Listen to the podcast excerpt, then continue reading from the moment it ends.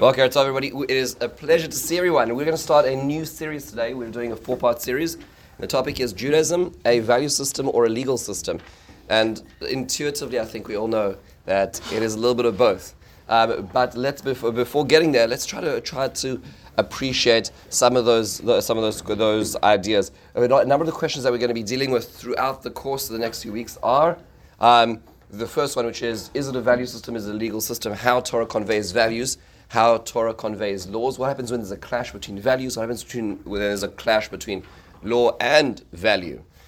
And who determines those values? Is there morals outside of the Torah system which determine the value system? A lot of interesting and important questions which we'll be dealing with over the course of the next few weeks. Um, today, our topic is how the Torah conveys meta ideas, not just an idea, not just a law, but how Torah conveys values, bigger, bigger system ideas. I'd like to start off by, by, by thanking our sponsors this morning for today's share first, and I, would like to start off by thanking Rosemary Fish, who's sponsoring today's share on the, upon the yahrzeit of her sister, Dr. Linan Dumont, Leah Esther Bas Devora Rivka Leah Shalom. She should have continued Aliyas Neshama, Be'ezras Hashem. We also want to thank Chai and Josh Glickman, who are sponsoring for Chaya's father's upcoming yahrzeit this Wednesday, Mr. Sol, Sol Schoenfeld.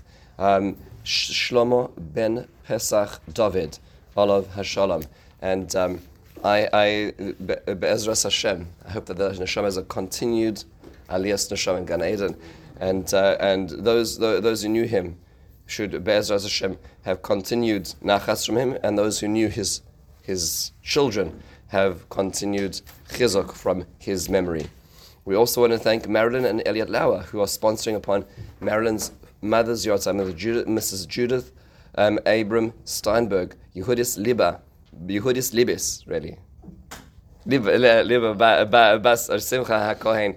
Um, we're coming up on the sixth, fifth uh, this year, and um, obviously somebody whose leadership has uh, transformed our community and beyond and we we are we are beneficiaries. Be'ezras Hashem, we should have continued. We should we should have continued nachas from her and her from us as well. And we, we also want to thank Barbara and uh, Yitzhak Siegel who are sponsoring for Yitzhak's mother's yahrzeit, Mrs. Rose Siegel, Sarah Rasa Bas Rafael, we thank them for being with us from afar. Be'ezras Hashem, and Shama should have an aliyah. Let's let's learn Torah together. So this the, the, it, should be obvious. Oh, thank you so much. Is anybody who needs an extra source sheet? Oh, there we go. Mosh, thank you so much. Thank you, Bobby. thank you so much. If anybody needs extras, they are they're right over here. Let's start with this topic at, at, the very beginning. It should be obvious to us that every legal system has values behind it, because a system which is simply a legal system um, will not succeed because the ideas that birthed that legal system clearly were meant to be conveyed. It's just very clumsy to convey values when you regulate action. That's the problem that exists. So I have an idea, I want society to be, to be governed in a certain way. So I set up a law, but inevitably there's going to be problems with that law. And when you have a society which is simply a by the letter, living by the letter, um, or living by the loophole, essentially, society will come to, uh, come to problems. And in fact, the Gemara describes that this was one of the reasons why the Beis Hamikdash was destroyed was because of such a society, a society where they decided that Judaism was a legal system rather than a value system. So, as an example, take a look at source two. The Gemara about Mitzias This is amongst a, a, much larger discussion about another topic. The Gemara says, "Asher yasun, asher yasun," quoting a pasuk. Um, now, the person must perform, and the Gemara explains or Darshans unpacks those words to mean Zu lifnim mishura sadin. That is going beyond the lishura sadin. Shura sadin literally means the letter of the law or the line of the law. It says, din Torah. The Jerusalem was destroyed because the court systems exacted din Torah, the law of Torah. So where it says So wait a second. So you might you must uh, the, the the decision making should have been completely arbitrary, right? It should have been based on another legal system. How, what do you expect the courts of Jerusalem to, to, uh, to, to issue their verdicts based on? So the Gemara then says, um, Elo ema shehemidu dinaim al din Torah v'loy avru avdu lifnehem mishra sadin. They never demanded beyond piety. They never demanded something more in simply the letter of the law, and they let the case lie just as is because, technically speaking, the person who did X really doesn't need to pay for such a situation because, technically speaking, There's a, there's a very famous and well-known effect which has been named now called the Cobra effect, um, which is uh, um, which is which was based on actually when the British were in control of India and there was a problem in New Delhi of cobras. There were many too many too many too many snakes in the city. So what the, the British did was they set up an incentivization system where anybody would come in with a, with a the skin of a cobra would be rewarded duly. And um, and what they found is after the first few months, not only was there a, not a decrease in the amount of cobras in the city, but there was an increase in the amount of cobras in the city, despite the fact that they were actually shelling out a huge amount of money. Because what some very, very innovative individuals did was they started setting up cobra farms, right, in order to be able to claim the rewards, right. This, this works in all kinds of situations. And there was a particular, there was a, I don't, I think it was down in Kentucky where they, they had an incentivization program to hand in firearms. They gave a price for, fire, for firearms, and, uh, and, and they found that the first people in line were the gun dealers who had went to the nursing homes to buy off the guns of the elderly to bring them in for money. All, and the second people in line were the people who, had, uh, who were trading in their old guns in order to be able to take the money to contribute towards their new automatic rifles, right? So, meaning it, it, the idea of living by the letter of the law doesn't work. Right, there must be something bigger. And then the question that, that, that, that we have to ask ourselves is well, how do you convey something bigger and how do we understand something bigger, both on the side of the lawgiver and the law, so to speak, abider, the citizen in that society? How do we get there? That's that, those are the questions that one would need to, to, to ask. And Judaism, I think, struggles with these things. It would be much easier to have a value system, but then value systems are too airy fairy, right? You, you can't talk about just value systems, you need to have a legal system. But once you have a legal system, then you get the, the, the, literalists who just say, well, that's what it says in the book, and therefore this is the only way we need to do things. And so the, the, the question of today's topic is if there are values, which we definitely assume there are, the Gemara is saying that we are punished for not having noticed them. So how does the Torah convey that to us? Where do we look to find those? And so the, the argument today is very simple. That there's three avenues in which the Torah does this, and we're going to look at each one individually. And they are prescriptive, descriptive, and inductive. Because let's, let's, let's, let's take a step backwards and appreciate them prescriptive. And that is, is sometimes the legal system will actually talk about values. It'll talk about meta ideas, ideas which are beyond the specific minutia of a particular action. So let's let, us let us think about those together. Can anybody think of a prescriptive value? The Torah says, keep a value, not a law. Keep a value and not a law. Okay, so that's an interesting one. So, so uh, what Paul's suggesting is is go in the ways of God, right? So, by the way, that actually is reduced to laws, right? Mahu rachum atu avata rachum. So it does it does reduce it to or mahu mahu mevaker cholim af atu mevaker cholim. So the Gemara reduces that, so to speak, distills it into actions, quantifiable actions like bikur cholim and levayas hames. But that is a good example of where the Torah gives you a big idea, and that big idea has to be understood or defined, right? But you need to be godly, right? I'm a, a being like the divine. That's an example of that. Any any other sort of that come up? Uh, good, loving a friend like yourself, yes. Okay, good. And again, by the way, notice that the Gemara will reduce these. The Gemara will say this is what it looks like, right? Because we need it to be tangible. But in the end of the day, the Gemara, the, the Torah is giving it to us in a bigger, a bigger sense. I'd like to discuss three, which are very famous ones, but they, they affect us on a daily basis as well. Um, and that is the beginning of Parshas Kedoshim. It's called Parshas Kedoshim because the Torah tells us Kedoshim Tihyu, be holy. Okay, I want to be holy. So what do I do? How do I be holy? So Rashi tells us the word holy, the word kadosh, always means. Good morning, Rosemary. Um, the word holy means what? Rashi tells us separation. Right. So Rashi tells us the holiness is related to separation, which means that I need to be prushim.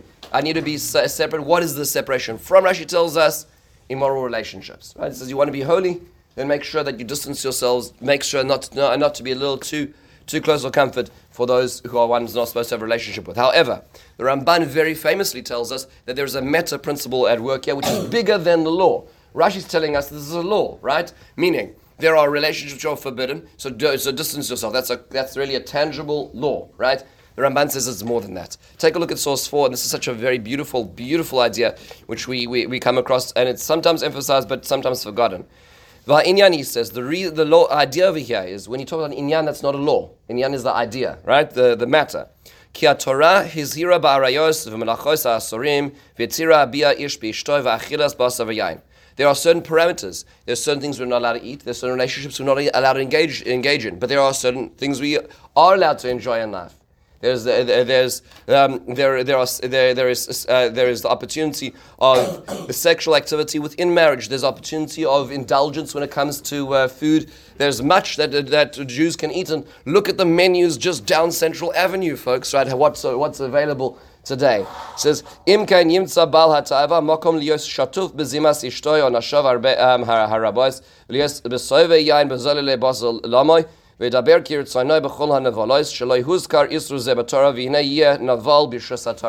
It is quite plausible for a person to be completely indulged in life, living an indulgent life within the parameters of the law, right? Whether, it's be, whether it be in the, within the confines of their marriage, within the confines of kosher, within the confines of free speech.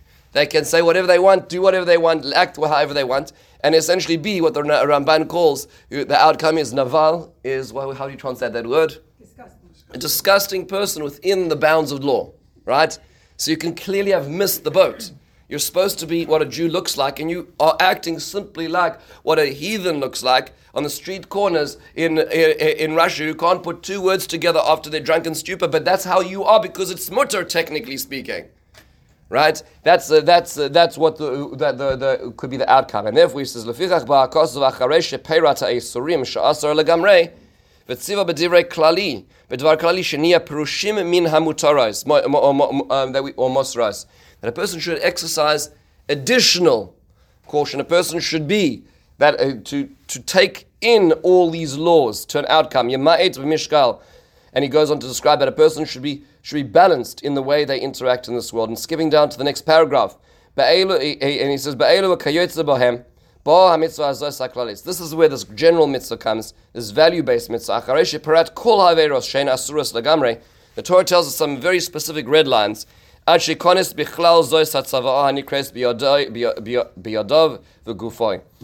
what it means when it says, Viskadashtem elu maim rishonim, visem kedoshim elu maim achronim, ki kodosh ze shem and. And then he goes on to say how Chazal are going to quantify some specific items, but the idea is meant to be, is think about exercising caution, thinks about exercising balance, think about what the Torah wants of us, not just what us to do, technically speaking. And there again, the Ramban is addressing this particular idea of being a Naval Birshus HaTorah, which is very plausible and unfortunately is not so uncommon in, uh, when it comes to legal systems where people just live by the letter of the law. Another example the Ramban says, and this, this affects us uh, today, is the Torah tells at the beginning of, in Parshas Emor, it says, uh, it talks about um, uh, actually, it's actually referring to um, Rosh Hashanah, but it's a, a law which, uh, which applies to Shabbos as well. He says, Yelachem Shabboson. It will be a day of rest. So Shabbos and Yom Tov are meant to be days of rest. What does it mean, Shabboson, rest exactly? So he says in the second paragraph, the Ramban again, in the second paragraph of Source 6, says, Nearly, Shamedrash hazeh lomar, שניצווינו מן התורה להיות לנו מנוחה ביום טוב אפילו מדברים שאינם מלאכה. we're demanded to rest, to cease from activity um, which may be mutar. Because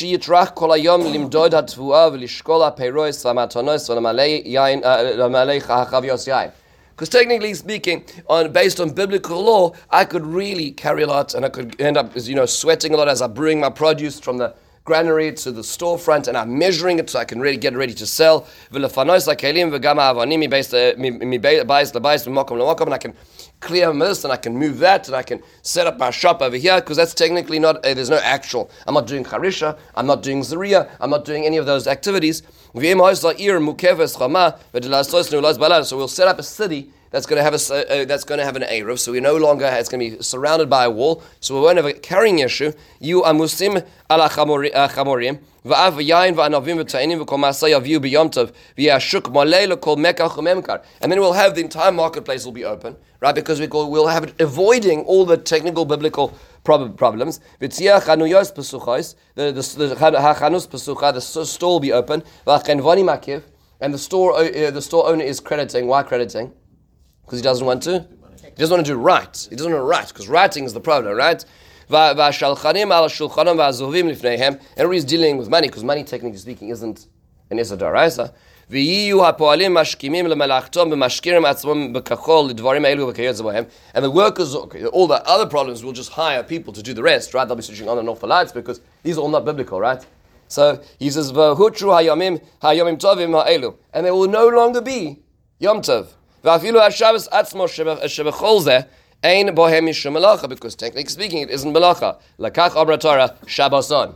Sheyiye yom shavisa umenucha loy yom Torah. V'zeh pirush tov yafeh. And the Ramban says, here is what it's meant to look like. I'm giving you what it's meant to look like. It's meant to be a day of rest. Yes, there's 39 basic principles, and they have subcategories, but that it is not meant to be just that. And therefore, by the way, so how is this remedied? So what, what, how do we fix this? What, what, what is the fix for the concern that he says, the, the picture that he's just painted for us? What, what happens? Good. So the Rabbonim, Chazal set up certain Gedarim, which means, just to appreciate what's happening over here, and this is important for the next topic we talk about, that means to say that Chazal looked to the meta principle, right? They looked to the value of Shabboson, and they said, we need to tighten those loopholes, right? We need to make sure that it won't look like that based on the principle what we know the outcome is meant to be. Does that make sense? Okay, so now, which means that Chazal have a part to play in the expressing of the values. That's, a, that's an important step of understanding what Chazal are doing, and we'll try to get to a little more to that next time, is what the role of Chazal are in this. But this, is, this, this, should, this should be obvious as to what the end is. And I believe that's the same thing that happened with electricity, to be honest right? If you look at the original, like when electricity is starting to, to, to become commercialized, so we're talking about the mid 19th century, okay, the, the, mid to the end of the 19th century, and then the halachic decisors are starting to talk about are you allowed to not use but switch on electricity? Is the, is the question. Switch on and switch off electricity. And there's a great debate at the beginning because at, at the beginning there was a discussion about um, havara, lighting a flame, and that's because the, the initial electricity was used for what purpose? Electricity and the, uh, for, for, for light. And the way that they used the, the way that light was, was achieved in those days was by huge resistance, which was clearly was Havara, actually, at the very beginning. Right? If you read about the initial light bulb attempts at the beginning, I mean, terrifying attempts around the turn of the 20th century, and what we, were, we were just in the late 18, the late 1880s and 90s as to the run for the patent towards the light bulb before Edison and what they were doing in public in, in, in London and Paris. Um, I mean, people died when they touched these things. Um, the, the, uh, these these incandescent um, bulbs. So the, the, initially there was an idea that this is havara, and then there was the machlokes the Chazon Ish and Shlomo Zalman Auerbach. This is boino makabe patish. But I, I, would argue that what, whatever the technical, so to speak, vehicle for the Isser was, there was an understanding already already that this is this is a problem with Shabboson, and thank God right? Thank God that, that, that, that the, the Rabbonim of the time had such intuition. Because imagine what today would be like if, if electricity was, was mutter. Imagine how un Shabbos dick it would be. Yes, sorry. Isn't that where we have something like Uda Dechol? Like something that holds. Yes, yes. So they even created a category of Uda Now it's so hazy, it's so grey as to what that is, right? You know what specifically. That also again has parameters because not everything is Uda and sometimes you'll see it thrown in as a but you're right. That's another example where where where Chazal are saying there's something. And uh, actually, interestingly enough, that's such a, it's actually a small category, ironically, in, in terms of halacha, because most of the rest of it is regulated based on this. So just, but what what what do you see over here is that there is Shabbos, but there's a principle of Shabbos, and that principle of Shabbos sometimes needs extending or applying in certain cases. Where based on one word, the Torah tells us this is what it's meant to look like, and we know what it's meant to look like, and somehow 3,300 years later after Sinai, we're still getting that right. We're still getting most of that right as well. These, these, are, these affect lots of very complicated decisions that affect communities. I'm not going to get into some of the more complicated questions about what Shabbos should look like uh, in our locale, on, on, uh, on uh, main areas, in the relationship of restaurants, as an example, being open on, on those times is a very tough topic. But it's, uh, these, are, these are some of the questions which are, are asked as, uh, as, as a function of this. One, um, one, now one other example of this, but there's a, the, the Torah tells us at the, in Parshas Devarim, in, in Parshas Vayechanan, in, it says, Vasisa Yashar Vatov. What is it? How do you translate that roughly?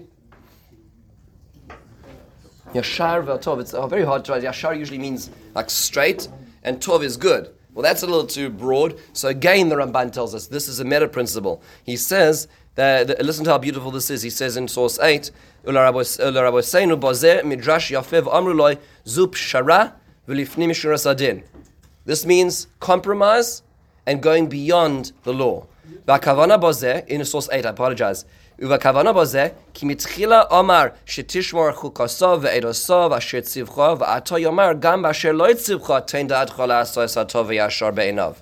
First, the Torah tells you what to do. Now it tells us, okay, now it tells you what to do. Just apply that. Be a good person. Be a nice person. Be an upright. Be an honest person. As an example, כי אוהב הטוב וישר, וזה עניין גדול, לפי שאי אפשר להזכיר בתורה כל הנהגוס האדם עם שכנו ורעו וכל מסעו ומתנו ותיקוני היישוב והמדינוס, כולם. The Torah simply cannot enumerate every single human interaction. It can't talk about the neighbor who's parking their car halfway across the driveway of their friend. It can't talk about the person who puts a cone by the public parking spot in order to. T- it can't talk about double parking. It can't talk about every single iteration of non-menschlichkeit that arises in society. He says, Aval, acharei is kircha mehem harbe kagon lo telech rachel. Don't be a talebearer. Lo takum Don't don't take don't take vengeance. Don't um, um, don't stay and stand by on the downfall of your friend. Don't curse the, the, the, those who cannot hear. Stand in front of the elderly.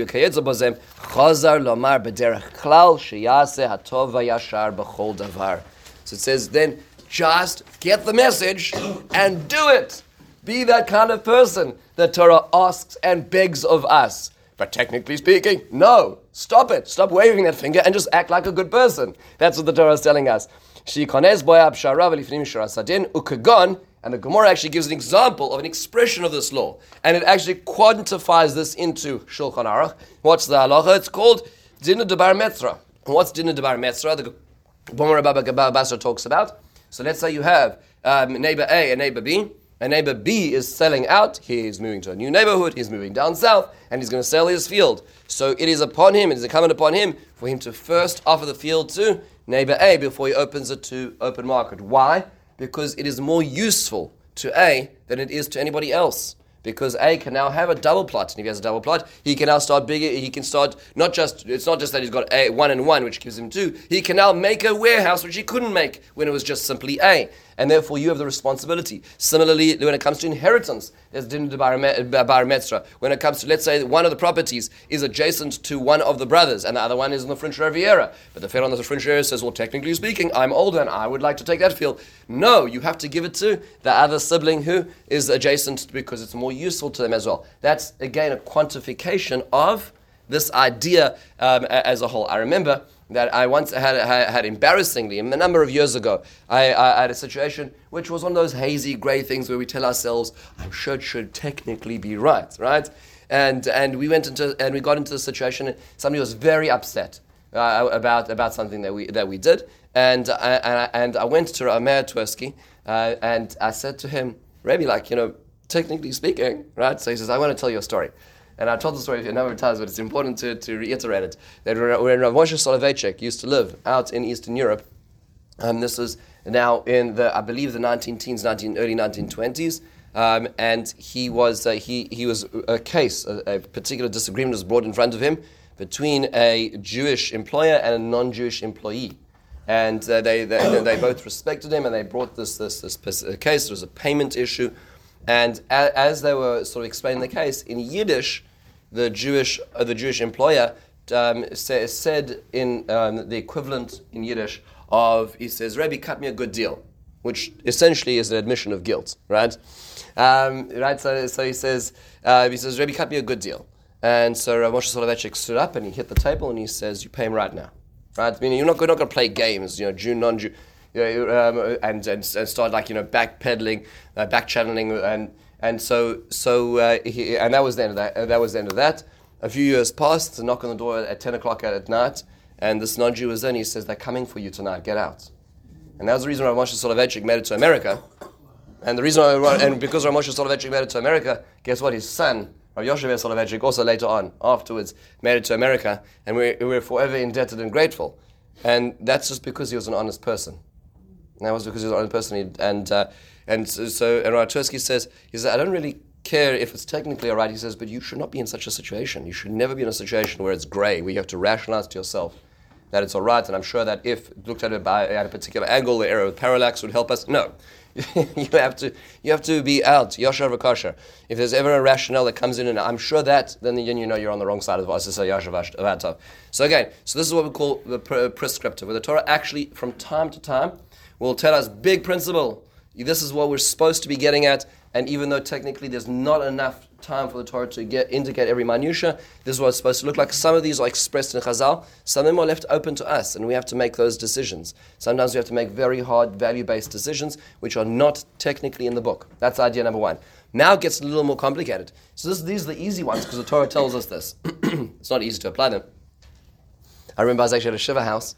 Uh, Dr. Huberfeld's um, father passed away a number of years ago, and I was sitting at, at, at the Shiva house and a fellow walks in, nobody knows who, uh, who he was, and he sits there for a while. He gets up, and at the end, I was there, and, and he says, and he says that, um, he gets up and he says, you know, um, I was an employee in the supermarket a number of years ago, and he always used to pay his employees on time. And then he said, I'm Menachem, and he walked out. Folks, if we could be on the other end of that, for the end of our lives, we could have an employee saying that he always used to pay us on time, that's that's that's really that's really important. Just understand that you know, despite all the exigencies and all the things, that's us us as a yashav tov. Just just doing the right things.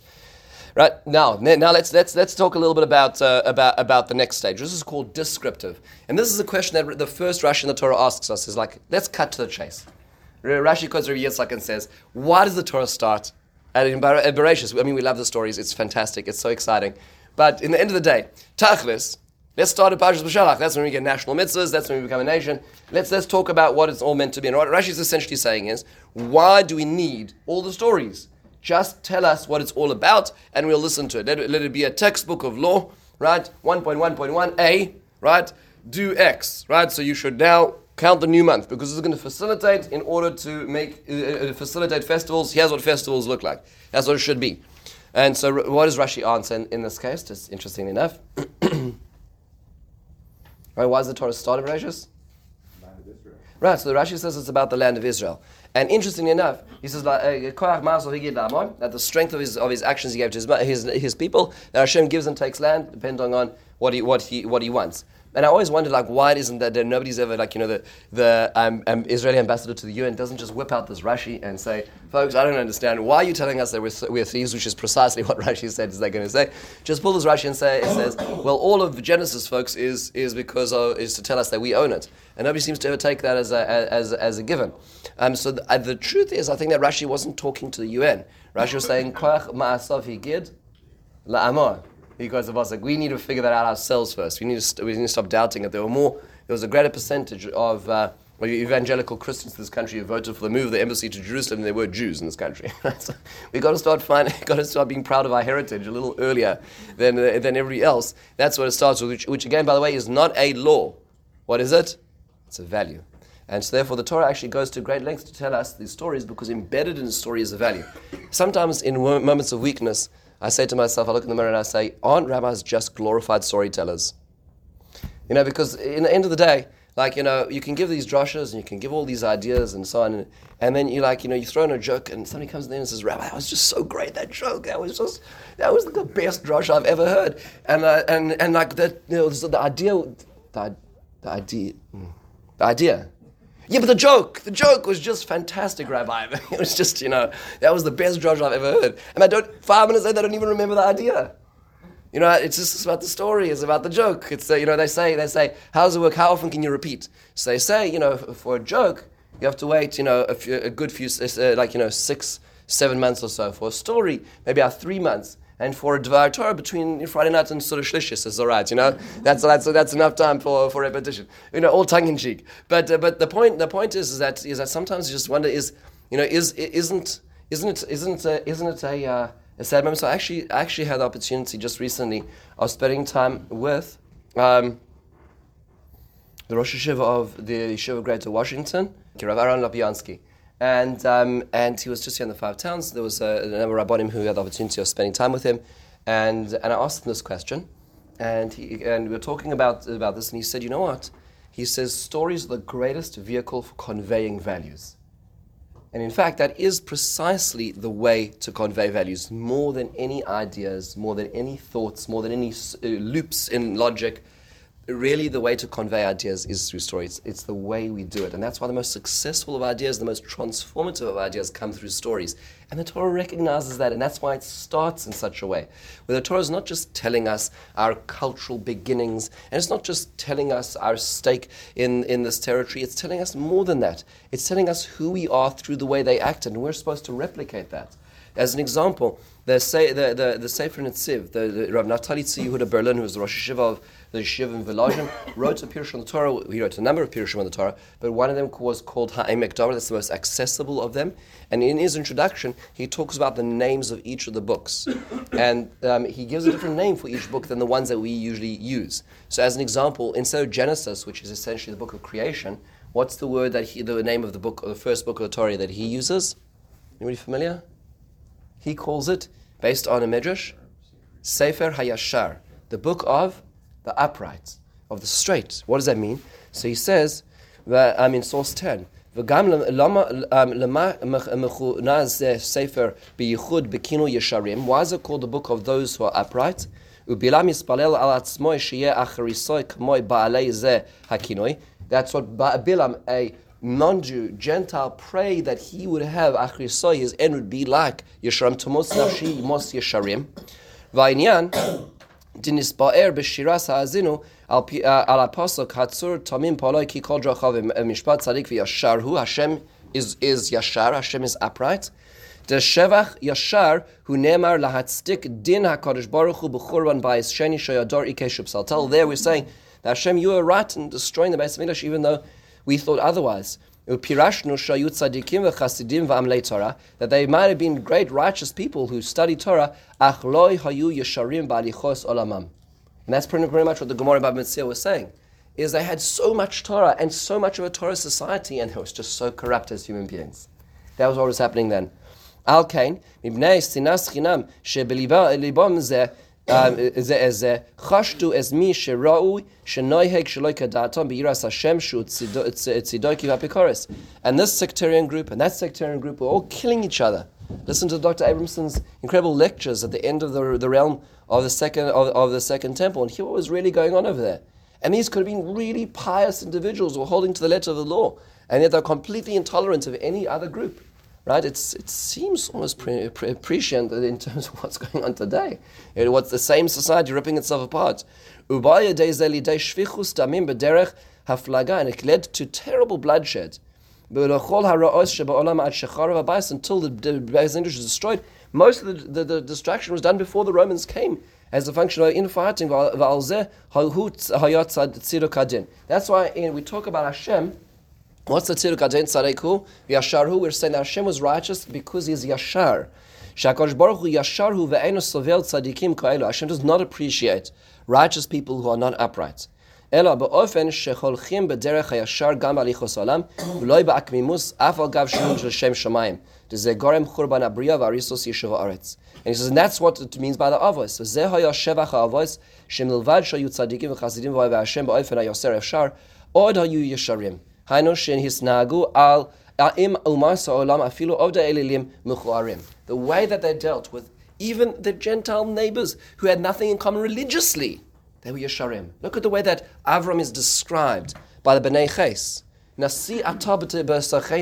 They recognized his moral greatness. That's what it means to be a Yashar.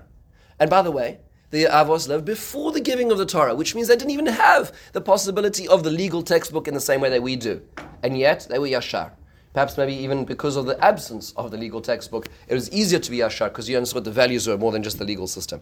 That's what's uh, described, that's what's called Sefer Yashar. And so therefore there's numerous examples in Allah of where we learn these things. So as, as an example, Rambam says in Source 11 that there's a notion of Zirizus, of alacrity. Where do we learn that from? Vayashkem Avram Baboker. There's ideas of that. So that's the Gemara in Yuma. Then we know know, know that um, that the, the, idea of of of caring enough about one's neighbors to even rebuke them, right? Meaning to say not the American way, which is just to live and let live and let them die and let, let die, because I don't care what's happening to them, is to get involved enough to say, I care about you. You know that your water's still on. You know that, uh, that, the, that, that the way you, you do things, you're probably going to get a ticket. I'm going to tell you something because I care enough about you, about my neighbors, that we learn from the fact that Avram Avinu is willing to go to bat for Sodom. Meaning these are ideas which are bigger than simply the, the, the law itself. These are examples and many, many, many examples of what is called descriptive values. I remember I was on a flight recently and I was having this debate.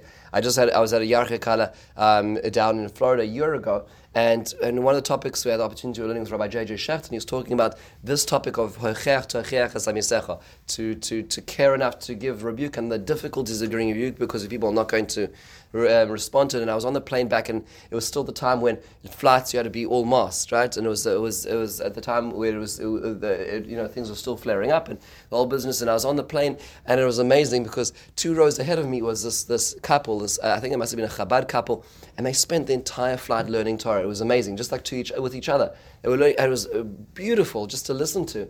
And the, the difficulty was they were also the only two people on the flight who weren't masked.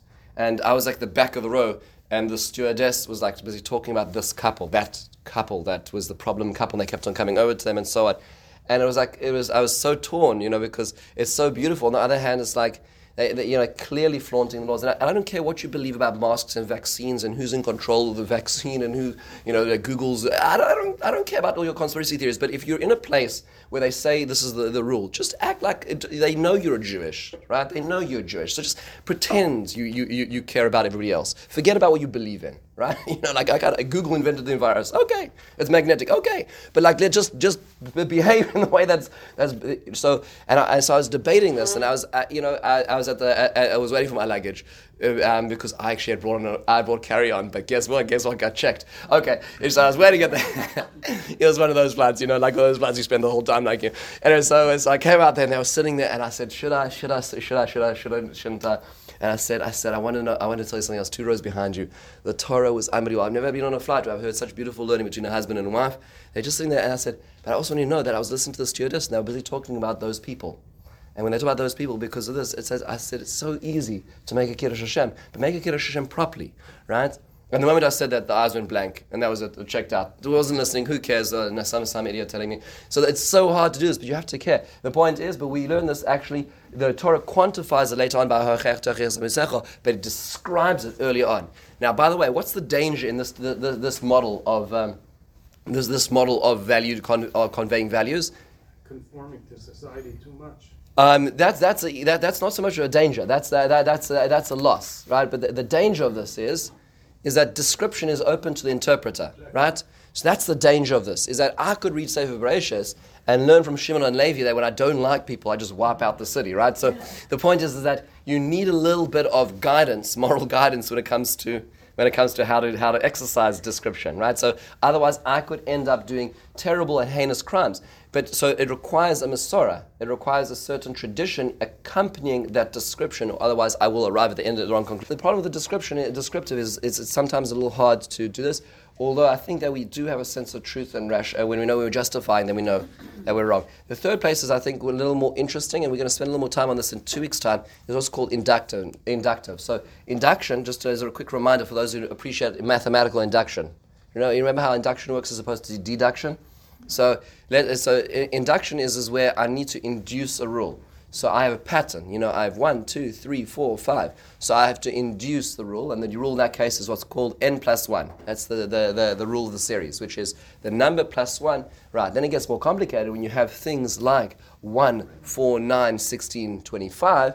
You're, then, then, then what's the rule then? The induction is n squared. But then it gets more complicated. You understand? So we can just start making the series or the, fa- the details more complicated to induce a more complex rule. So what induction is is looking at the outcome, the details, and saying what's the rule behind this? What is the what is the formula for the series behind this?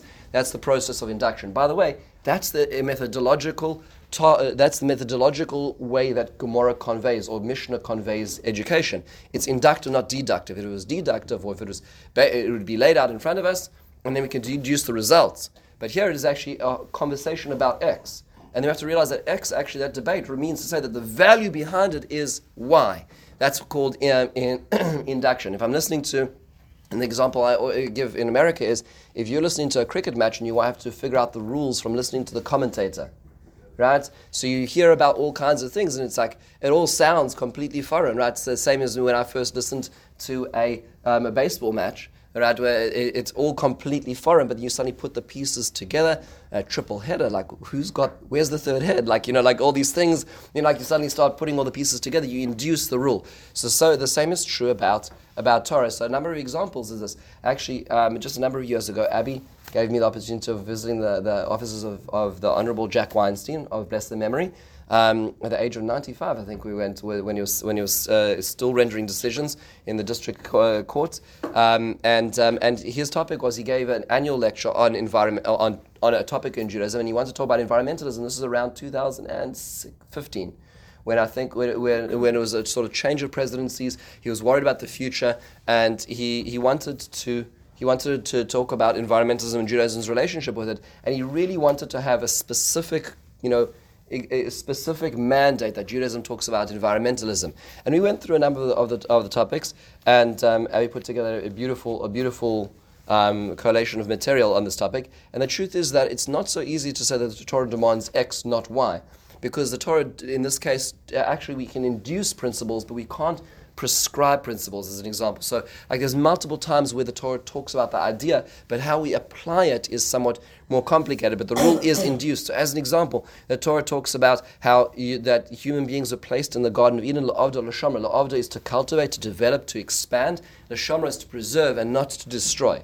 Right. So we, we see examples of this where the Sefer Chinuch talks about, let's say, sorcery or basar v'chalav, like meat and milk, are all examples where we start mixing different species lines, we start playing games with the way that nature is to destroy it in a way that's incorrect or beyond correction. And that is, that, that is con- considered um, improper. We, we hear about ideas like when we, we are supposed to besiege cities and how we treat the trees of that city, not, uh, not simply the fruit trees, cannot be destroyed. And the says in source 16, שורש המצווה ידוע שהוא כדי ללמד לנפשנו לאהוב הטוב והתועלת Boy. בו, ומתוך כך תדבק בנו הטובה ונרחיק מכל דבר מכל דבר השחסה.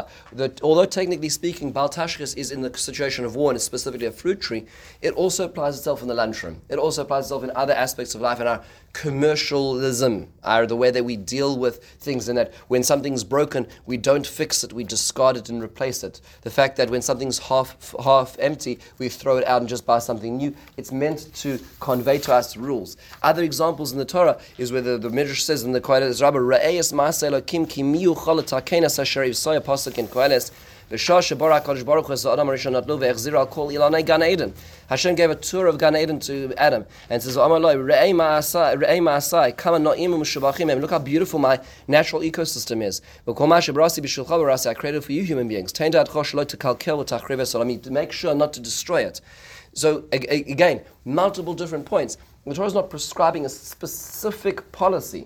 the Torah is telling us values which we put together, we get a sense, we induce that the Torah does care about environment. Another example is in halachic terminology. There are certain things that are not allowed to be in yishuv, in, in settled areas. And one of them is. Um, uh, one, of, one of those things is that we're not allowed to have is uh, uh, or kivshanos. We're not allowed to have industrial plants or um, let's say like you know furnaces and kilns within the yeshuv where people are living because it affects other people right? So we convey these ideas. Now if you're to say well specifically what how how how far away you know, uh, um, is this the, the Gemara does prescribe it? But what about what about a you know a chemical plant today? You know, what about pipelines that run from a cat? there's complicated questions which have to be answered. where where where do cruise ships, right, uh, uh, commercial cruises, where are they allowed to, to let let out all their garbage? You know, what do we do with uh, subway cars? You know, all these questions that are that arise today. What about the sinking islands in the in the mid Pacific and, and global warming? These are real issues, right? Um, and and how do we? So the, the Torah is not saying a specific policy, but from all the touch points, these ideas, we see there is a value in the Torah of looking after the world and not destroying. We see there is a value in. Uh, in, in, in the idea of respecting Yeshuv. These are examples of where we have to induce. Now, it is left up to us to understand the Torah. The Torah does not believe in commercialism. The Torah believes in usage for specific good. But ultimately, how does that look like? More complicated to apply itself. Similarly, when it comes to damage, you know, let's say that you have a great insurance policy, you're at the end of your car lease, and then somebody really annoying is, is bothering you. You could technically speaking say, well, if I just rear end them, right, they're going to have to pay a whole lot more than me, right? So, uh, so it, and I can drive off and everything's fine. So does the Torah allow this? So the Torah actually never says the principle of don't damage somebody else's property. You know that? Torah never says that. The Torah talks about paying for other people's damage to property. So you could say, well, I'll take it, I'll bite it because I really want to create them aggravation. I know how long it is the body shop. I've got my neighbor's a, my neighbor's an auto body repair fellow. He'll take care of it in one, in one and they'll have to go and send their car in three weeks. And so I'm going to take, the, I'm going to, I'll, I'll, I'll swallow the, the, the money and, and, and take care of it. How do we know that, that it's not allowed? So the reason again is through induction. As an example, the Torah tells us in, in source 19 uh, about a shor. If let's say your ox goes and kills God forbid, you have to you, you have to pay you have to pay, and there's even a, perhaps a, a, a, potential theoretical death penalty on such a person. And then we hear in source 21, you cannot stand by where your brother's blood is being spilled. In source 22, you can't deny, you can't steal, you can't withhold wages. The Torah says, Rabbeinu Yaakov, the son of the Rosh, the precursor to Shulchan Aruch, says in source 23, in what is the Choshen Mishpat today, he called it Choshen Mishpat,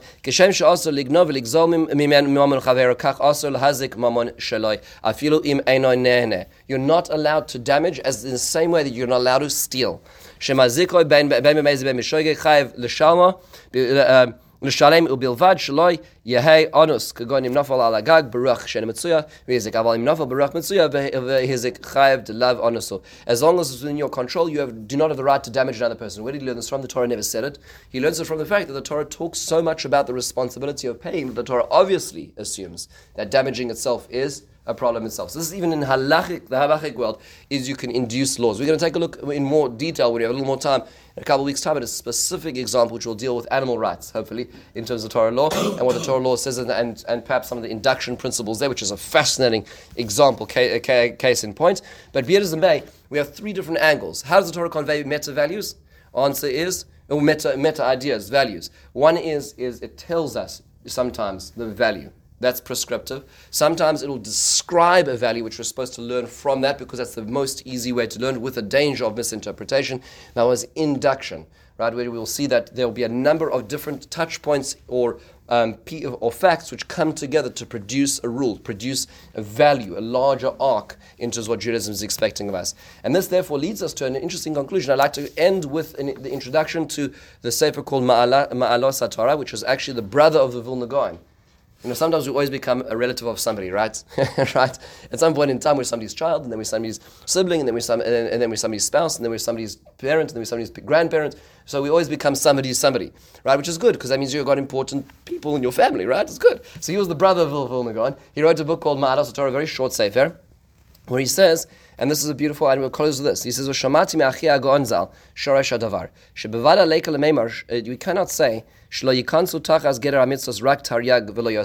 say there's only 613 mitzvahs in the last source in 24. Because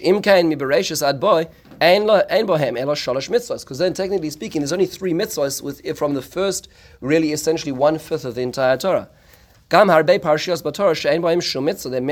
which don't seem to include a single mitzvah. Uh, uh, clearly, that's not acceptable. Ella, be'emes kol dibur v'dibur b'Torah shiatzayim mipiag v'ura hu mitzvah b'fnei atzmo it is possible to look at the Torah that every word, every pasuk contains a mitzvah. And you may say, wait a second, when we're learning the, the descendants of Esav at the end of Parshas Vayishlach, what mitzvah is there? But he's saying that, that if one looks hard enough, if one's able to distill enough, you can see that in fact in the, the marriage systems of the of Esav and who Timnah marrying the, the Eliphaz and Timnah wanted to be part of Yaakov and there's actually a mitzvah, there's actually laws about how we treat those who perhaps are not appropriate to be married in, but how we reject people is even learned from, from, from places like that. And therefore, he says, if you look at the Torah as a whole, don't limit it, don't quantify it as 613 mitzvahs and that's the cap. There's much more to the Torah as a whole, which now leads us, and we'll, we'll close it with a question. And that is, is, is that when the Torah is conveying to us these ideas, and there's the different ways of phrasing this question, is the Torah aligning itself with principles which we know to be just independently? Meaning, if we were left on a, on a if we were a baby left on a on a, a, desert island, brought up by the wolves, and we were to and we were to be then confronted with a particular um, a particular idea, would we nod and say that's that idea makes sense? Is Hashem trying to align with what is we'll call it the true north in every human being, and there really we have that inside of us? Or do you say that no, God said something, and because he said it, it became moral, and that's why we are more notea, we are more um, inclined in that, in that direction. Which is it? Is God choosing something which is externally moral? And therefore, the question is so where does that come from? Does God give credence to that? Where did that come if it's not outside of His word, technically speaking? Or do you say that His word is what actually created morality itself? That's the question one step back from what we're doing, which is the space for, for, for morality in the world. Folks, we'll hold it here. Thank you so much for taking the time. Look forward, Mr. Shem, to continuing our learning together.